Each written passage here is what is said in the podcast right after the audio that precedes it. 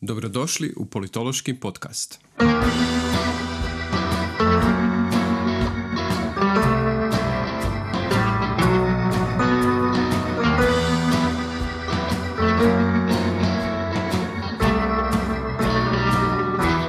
U politološkom podcastu razgovaramo sa politolozima i znanstvenicima iz srodnih disciplina o njihovim istraživanjima, objavljenim radovima te temama kojima se bave u svom znanstvenom radu. Dobrodošli u Politološki podcast. Ja sam Enes Kulenović, a današnja gošća podcasta je Ana Matan, docentica na ocijeku za političku i socijalnu teoriju Fakulteta političkih znanosti i sveučilišta u Zagrebu. Profesorica Matan u svom akademskom radu bavi se teorijama i politikama mira, bavi se i teorijama demokracije, te treba napomenuti jedna od najvećih eksperata u Hrvatskoj za političku misao Johna Rawlsa, moguće najutjecajnijeg liberalnog političkog filozofa u zadnjih pola stoljeća. Ana, dobrodošla u Politološki podcast. Hvala na pozivu i evo pozdrav našim slušateljima. S obzirom na tvoje široke znanstvene interese, imamo par tema o kojima bi volio danas porazgovarati s tobom, no krenut ćemo s nečim što je već par godina u fokusu tvog istraživačkog rada. Nam je zamolio bi te da našim slušateljima malo približiš ideje participativnog budžetiranja i participativnog anketiranja. Što te ideje zapravo uključuju i zbog čega interes za realizaciju tih ideja, posebice unutar političke znanosti, u porastu? I participativno budžetiranje i ovo participativno anketiranje, odnosno deliberative polling, kako se na engleskom kaže, mhm.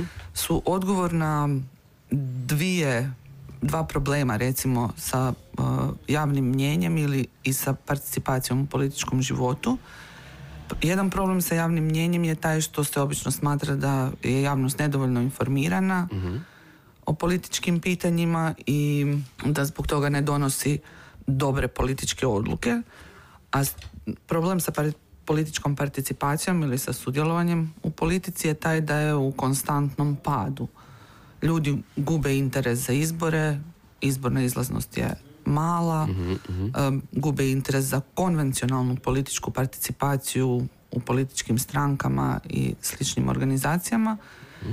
pa se onda i teoretičari i praktičari su se dosjetili da inoviraju demokraciju, ovi oblici se zovu i demokratske inovacije, kako bi potakli kvalitetnije demokratske odluke s jedne strane, znači informiranije, i s druge strane kako bi potakli veću participaciju građana u političkom životu. Kako se to planira postići? E, u ovom prvom obliku deliberativno anketiranje koje sad sve više e, zadobiva jedan drugi naziv, sad se to zove Citizens Assembly ili mhm. građanske skupštine.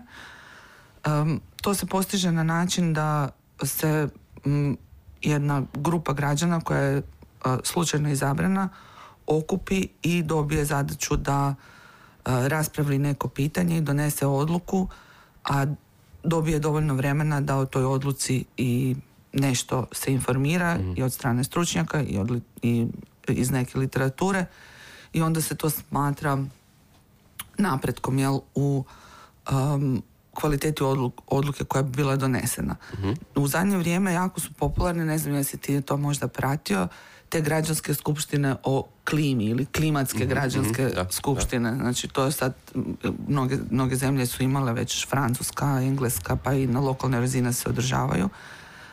To je dakle jedna jedan taj, taj oblik e, da kažem demokratske inovacije koji je jako popularan, mhm. a ovo participativno budžetiranje je jako, jako zgodna ideja koja onda odlučivanje o jednom dijelu ili cijelom uh, budžetu stavlja u ruke uh, građana izravno. Znači o, o jednom dijelu budžeta građani sami odlučuju, a ne uh, njihovi izabrani predstavnici.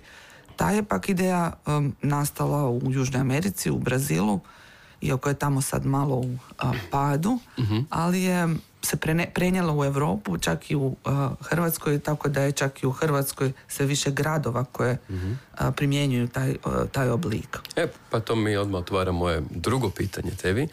A, naime, ti se u svom znanstvenom radu primjerno baviš političkom teorijom, kao što smo rekli u uvodu, ali cijela ova priča o participativnom budžetiranju za tebe ima praktičnu dimenziju.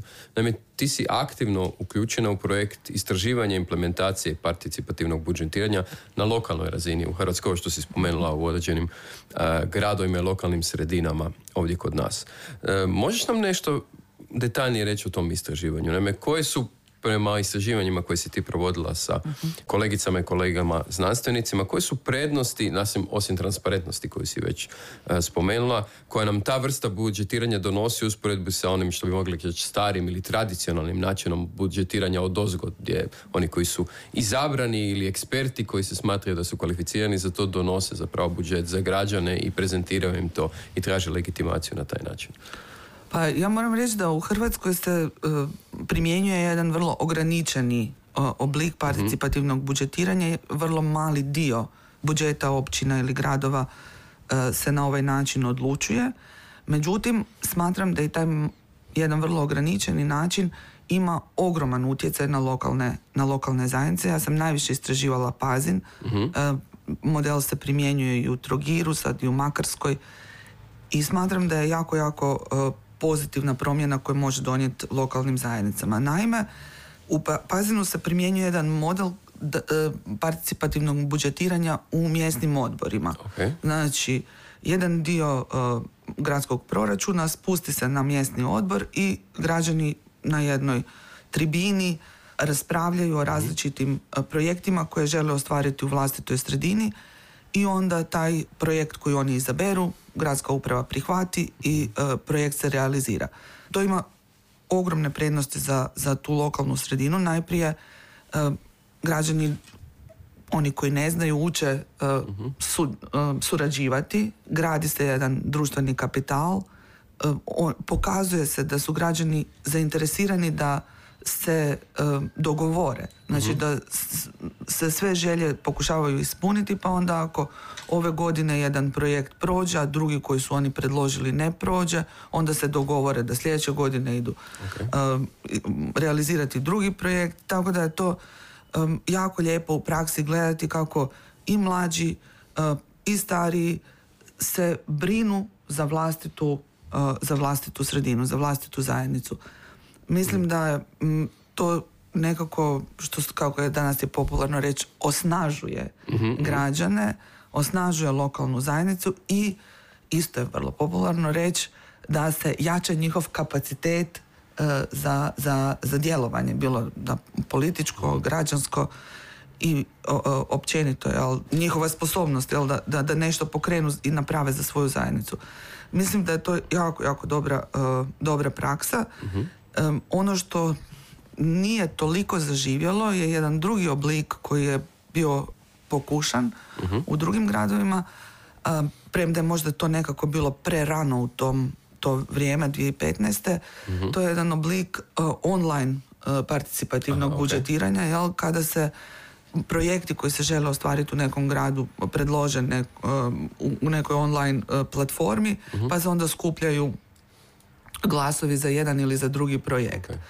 Problem sa tim modelom u Hrvatskoj, a inače sa participativnom budžetiranjem je kada ne postoji realizacija. Znači, pa je to onda više kao neki model ili eksperiment, a ne, ne da. ne konkretno da se prevede da, da. konkretno modelu kolektivnog odlučivanja. Tako da to nije baš zaživjelo, ali u drugim nekim gradovima i državama to isto uh, funkcionira. Znači, kada je grad ili općina unaprijed kaže vi samo na toj platformi glasajte, što god vi izglasate, mi ćemo ostvariti, onda to uh, funkcionira. Ovdje je bio problem što nije bilo taj commitment, jel nije bilo obećanje od strane lokalnih zajednica da će te projekte ostvariti. Ovdje gdje ima komitmenta, to jako dobro funkcionira. samo jedno pojašnjenje, ako mi možeš reći, konkretno na, na, na slučaju Pazina kojeg si ti istraživala. Koliko građana je bilo pozvano da sudjeluje u tom odlučivanju o, budžetu i na koji način su birani građani? To nekakav stari atenski model lutrije ili konkretno su nekako predstavnici različitih segmenata građana su pokušali biti uh, prepoznati i involvirani u to? Pa to je stari atenski model, ono, e, svi dođu na skupštinu koju mogu. Aha, okay. To je, prethodi jedna priprema, pozivaju se svi da predlože ono što misle da treba se realizirati u njihovoj sredini i onda to, ne znam, neka grupa građana predloži, ne znam, klupicu u parku, druga grupa predloži dječje igralište, treća uh nadstrečnicu na autobusnim stajalištem. Naravno, to moraju biti projekti koje lokalna uprava može realizirati. Mhm. Gradska vlast je tu jako involvirana, također ko- kooperativna, naprave troškovnike za svaki predloženi projekt i sazovu zbor građana u konkretnom mjesnom odboru. Dođe pročelnica za financije, pročelnik za komunalne djelatnosti i kažu evo vi ste predložili e, tri, četiri, pet e, projekata, koštaju toliko, toliko i toliko, ne možemo ostvariti sve, molim vas izaberite dva ili tri. Mhm.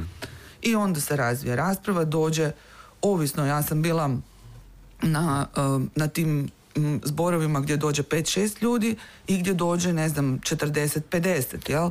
Ali to su vrlo malo, znači, Pazin je grad od 8000 stanovnika, ti mjesni odbori su mali. Znači, ako u mjesnim odboru živi, ne znam, stotinjak e, birača, onda 5-6 ljudi, to, to je veliki postotak.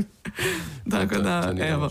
E, I to, savršeno to funkcionira, bar za sada, po, po, mom, po mom uh, iskustvu. Um, uvijek ima naravno i nezadovoljnih, ali uspiju oni to sve nekako ovaj, mhm. dogovoriti I, i realiziraju se svi projekti. I znate, to je ono što um, daje snagu i, i gorivo tom modelu. Znači vi nešto predložite, vidite da se u godinu dana to ostvari i onda naravno ste motivirani da sljedeće godine opet nešto uh, predložite. I, možda još građana onda bude na neki način animirano da, da do sljedeći put se imali.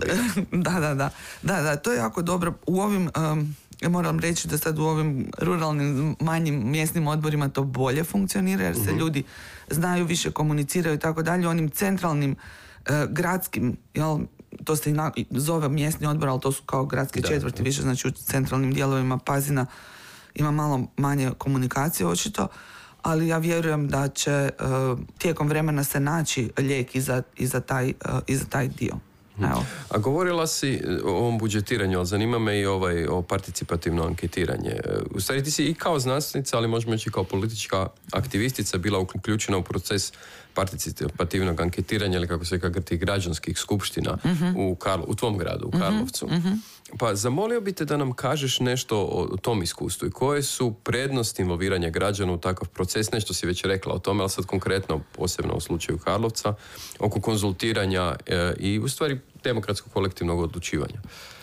Pa to je bilo jedno e, vrlo traumatično iskustvo za mene, ja moram reći, zato što zbivalo se u okviru jednog evropskog projekta, na, na vodio je taj projekt vodila ga je jedna udruga iz Karlovca koja se zove K-Matrix i mi smo bili u kontaktu, a onda i u suradnji sa kreatorom tog modela, to je profesor James Fishkin sa Stanfordskog sveučilišta koji je i došao u Karlovac tim povodom. Ideja za Karlovac je bila ponuditi nekoliko varijanti prioriteta za razvoj, za revitalizaciju stare gradske jezgre. uh moj je dojam bio, bio da postoji tamo jedan deadlock, znači jedna, jedan sukob oko koncepcija razvoja e, zvijezde i onda mislila sam da na taj način ako se građani uključe da će se donijeti neka odluka koja će onda gradskim e, vlastima biti i, i vodilja, a i da će oni nekako vidjeti u tome e, put naprijed.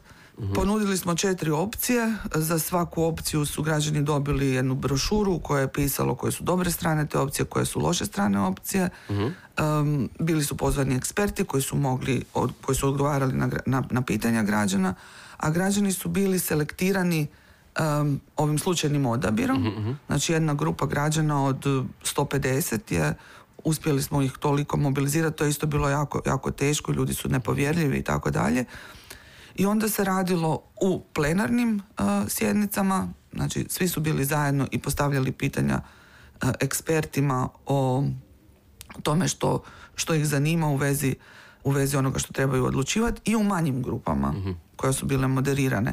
Tako da svako dobije e, priliku govoriti. Za sad dobro zvuči, od kud Da. onda trauma? Da, da, kao jedan lijepi seminar. I, I taj proces e, građani su jako dobro prihvatili, njima se to e, sve dopalo i dan danas oni mene, to je bilo 2016. 17. je taj projekt trajao i dan danas oni svi meni kažu to je bilo super, to je bilo super, kad ćemo opet. Međutim, ono što nije bilo super je da na kraju ono što su građani odlučili se nije Realizirano. realiziralo. I kao i kod participativnog budžetiranja i ovdje je to ono veliki problem e, u zadržavanju motivacije građana da sudjeluje u takvim e, u takvim eksperimentima, da tako kažem, demokratskim inovacijama. Drugi problem je što je to dosta financijski i vremenski zahtjevno. I, I bojim se, iako i participativno budžetiranje to jest, ali ovo je još više, i bojim se da m, bez e, jednog odluke da se izdvoje sredstva, da se na taj način e, uključe građani, em, to neće, neće nešto puno zaživjeti. Sad, ja imam iskustvo kao sudionik jedne veće skupine politologa i ostalih em, znanstvenika iz Istočne Europe koji su uključeni u te konzultacije oko predlaganja jel, tih demokratskih inovacija, novih modela kako bi ta demokracija neću reći zaživjela, nego postala, kako se isto kaže danas, otpornija, jel, kako ne bi bili svjedoci o ovim što se zove ono demokratsko nazadovanje. Tako da vidim da je to dosta i po, politički popularno, Ok. jel?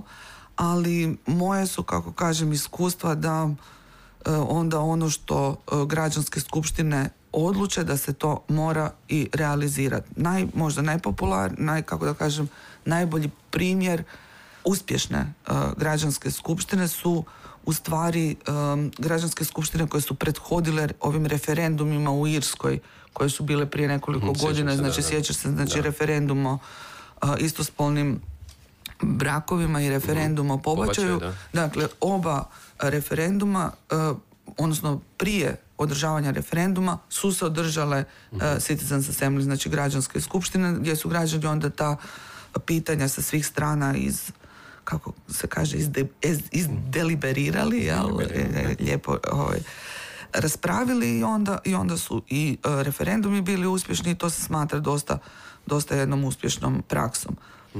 U, u Hrvatskoj ostaje da to tek zaživi. To nas tek čeka. To nas, ja nadam se da nas to tek Znači, čeka. iz- iz ovog što kažeš, čini se da još uvijek postoji otpor i skepsa među ovima koji su involvirani ovaj tradicionalne načine odlučivanja, da involviraju zapravo, zapravo građane. Više se radi kao o nekakvom a, gesti, nego ozbiljnom a, prihvaćanju tog modela kao mogućeg uspješnog ili efik- e- efikasnog modela kolektivnog odlučivanja. Pa ja bih rekla da je to istina, međutim ja vjerujem da će se te stvari e, promijeniti i jer de facto e, se meni čini da su ti oblici građanskog odlučivanja dosta bi mogle ići na korist donositeljima odluka, jel? E, jer se na neki način um, zaobilazi zaobilaze predstavnička e, tijela, jel? vijeća, ako se radi o lokalnoj razini, parlamente, a znamo da se, da se tu e, stvarno ono okupe raz- različiti interesi koji onda im pružaju i otpore i, i, i imaju svoje neke, neke agende.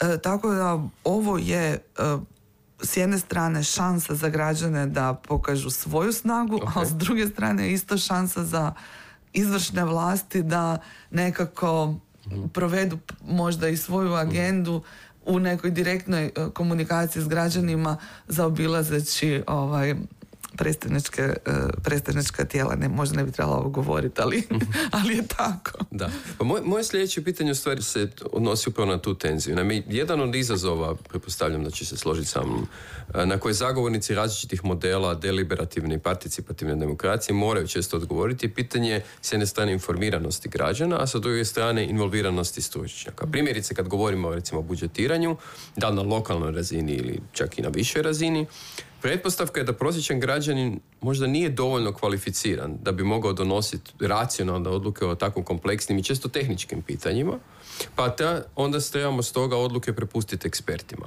Naravno, ono što si ti već jasno napomenula ispravno napomenula, isključivanje građana iz procesa odlučivanja o važnim političkim pitanjima može voditi ka određenom tehnokratskom modelu vladanja koje jasno iz demokratske perspektive barem upitan. Kako ti gledaš na, na to pitanje, na tu tenziju između da li su eksperti ti koji trebaju ili izabrani predstavnici ili su građani ili imamo nekakav kompromis, a ti si sugerirala da postoji nekakav kompromis ili kombinacija tog dvoje koji bi možda bio najpoželjniji model. Pa dobro, ja jesam uvijek za kompromis, međutim, ipak zadnju riječ bi morali imati građani. mm Jel? Mislim, živimo u demokraciji, to je, to je demokracija, jel? da građani odlučuju iz perspektive jednakosti, ne iz perspektive onih koji su manje sposobni ili manje informirani ili mhm. manje adekvatni za odlučivanje od eksperata ili od bilo kog drugog. Tako da ja mislim da, da treba dati prednost građanima. Ono mhm. što ovi modeli pokušavaju je da građanima daju prilike u smislu da uh, građani dobiju vremena i mhm. dovoljno informacija da o nečemu odlučuju. I to je dosta, e, dosta važno, da, da građani imaju vremena se u nešto udubiti, da o nečemu mhm. promisle i onda mislim da su oni savršeno sposobni odlučivati o bilo kojoj temi. Ono što možda je tu, neću reći problematično, ali nama koji smo politolozi malo je čudno, uh je da ti modeli ne do kraja ne do kraja predstavljaju političko djelovanje. Znači to odlučivanje u tim kontroliranim uvjetima ja ne znam, teško bi ja to nazvala do kraja političkim djelovanjem. Jer mi mhm. znamo što je politika. Jel? Politika je jedna sfera i borbe i, i odnosa moći i tako dalje. A ovo su konteksti gdje se ono sve što je politika pokušava umanjiti jel kako mhm. bi se postigla neka objektivnost tako da s jedne strane je to dobro jer je postiže se i racionalnost i deliberacija i tako dalje ali s druge strane jel tu ima jako malo politike da da da znači e. just, kao gledaš kao jedan dosta filtrirani ograničeni eksperiment koji možda ne korespondira s onim zapravo što da. mi kao politolozi razumiju kao, kao punu kompleksnost političkog, političkog djelovanja. Političkog da. djelovanja, da. Da. Tako da, eto, to je, to je nešto što je možda manjkavost jel, ovih, uh, ovih modela, jer one, uh oni nisu do kraja politični. Premda nema ništa loše u tome da mi politički odlučimo da neka pitanja uh, ili o nekim stvarima odlučujemo na taj na taj način. Jel? Kao što se politički odluči da se neka pitanja stave u ustav i izuzmu iz svakodnevne političke borbe jer smatramo da su jako važna kao što su temeljna prava i tako dalje. Nema ništa loše da kažemo evo ovaj tip pitanja e, građani će bolje odlučiti nego, e, nego političari, nego predstavnici pa ajmo im dati tu priliku i onda, onda nema nikakvih problema. Da. Ali ovaj model mi se čini da ima jednu veliku prednost, uh, referirat ću se na nešto s čim si ti sigurno upoznata, to su one referendumske budžetne inicijative u Kaliforniji, koje su mm s vremenom pokazale u stvari da su građani bili ekonomisti bi rekli iracionalno skloni puno trošiti, to je glasati za inicijative gdje se puno troši, a istovremeno smanjivati budžet. Da, da. Ovaj, tako da na koncu nemate dovoljno novaca u blagajni, a stalno bi nešto više htjeli. Ali ono što je nedostajalo tim referendumskim inicijativama je najčešće bio ovaj deliberativni moment. To što si ti spomenula, mogućnost da se građanima da dovoljno prostora, da se to svelo na nekakve klasične kampanje gdje su dvije ili tri strane su lobirale građane kroz klasičnu političku kampanju ali nije bio taj deliberativni moment i taj moment gdje građani sjede u istoj prostoriji i moraju komunicirati i vidjeti argumente druge strane i možda razumjeti da iako oni imaju valjane argumente da i druga strana možda ima valjane argumente. Da, da, ti, to, taj, taj moment je jako, jako uh, bitan i to ja mislim koliko sam vidjela svojim očima i koliko sam pratila slične um, slične te građanske skupštine drugdje, da, to, uh, da to ljudi vole, a appreciataju, što rekli moje kćeri.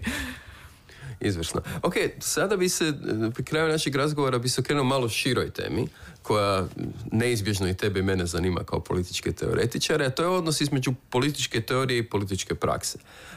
Zanima me u stvari kako ti gledaš na taj odnos. Kako prema tvom viđenju teoretičari mogu, da li to politički angažman ili aktivizam ili neki drugi način, pridoniti realizaciji nekih ideja i normativnih rješenja koje inače zagovaraju u svojem teorijskom radu. Mi teoretičari često imamo nekakve dobro osmišljene modele, ali kada ih treba, da tako kažem, prevesti, te abstraktne teorije, u političku praksu, tu možda mogu stvari zapeta. To si i ti napomenula par puta u pojašnjavanju ovih koncepata o kojima smo danas razgovarali. Pa onda moje pitanje tebi je, znači kako gledaš na te odnosti, koje su prednosti, ali mogući nedostaci tog prevađanja tih normativnih ideja u kojima smo mi jako spretni u nešto što bi bilo realizirano kao stvarne, stvarne politike koje bi uistinu utjecale na život građana, nadamo se naravno na bolje.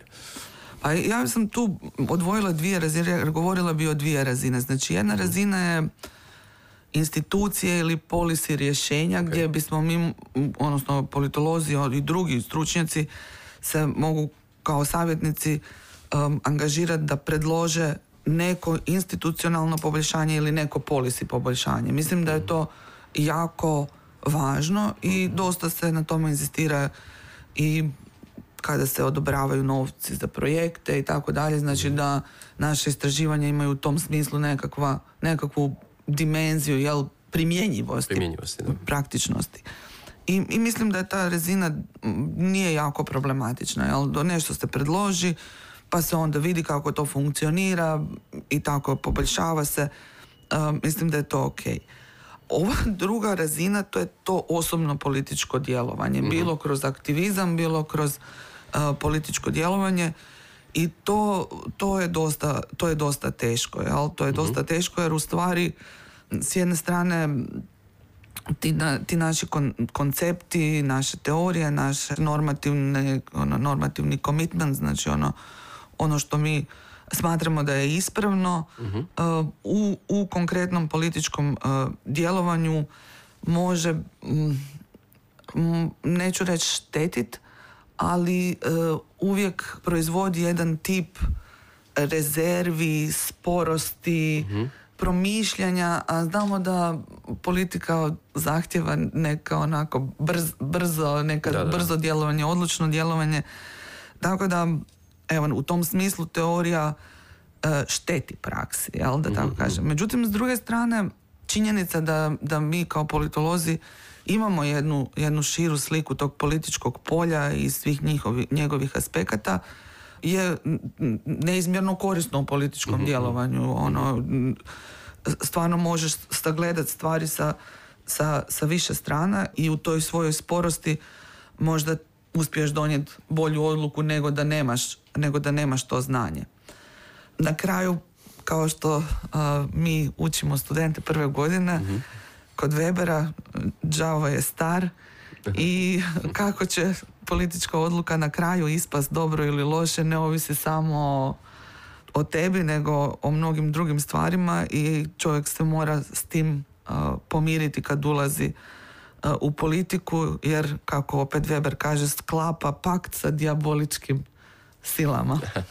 Dobri stari Weber. Dobri stari Weber, da. U E, zaključnom dijelu razgovora vratio bi se u stvari pitanje kojem se uvijek vraćam u ovim našim politološkim razgovorima, a to je e, šira tema uloge i razvoja političke znanosti u budućnosti. I zanima me u stvari tvoje viđenje smjera, da li u pozitivnom, negativnom pravcu ili nekakav miks to e, razvoja političke znanosti u Hrvatskoj. A posebice naravno me zanima razvoja onog dijela političke znanosti koji je ipak najbliže tvom srcu, a to je politička, politička teorija.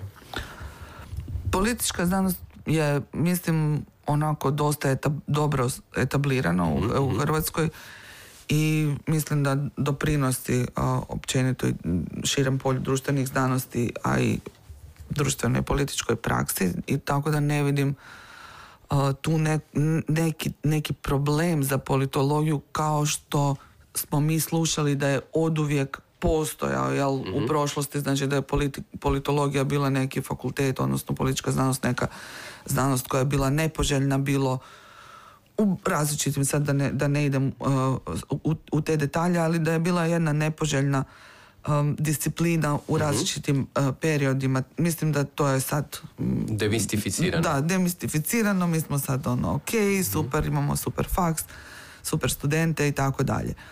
Kako bi trebalo razvijati politologiju, a ići će razvoj onako kako, um, kako i drugdje u drugim zemljama putem te europeizacije, mm internacionalizacije, evo svi smo mi um, dio i ili ćemo biti dio širih uh, internacionalnih projekata i, i politička znanost će se, uh, ja mislim, najvećim dijelom razvijati istim putem, jel, mhm, kao, mhm. što, kao što se razvija i, evro, i, evropska politička znanost ili vrlo, uh, vrlo slično.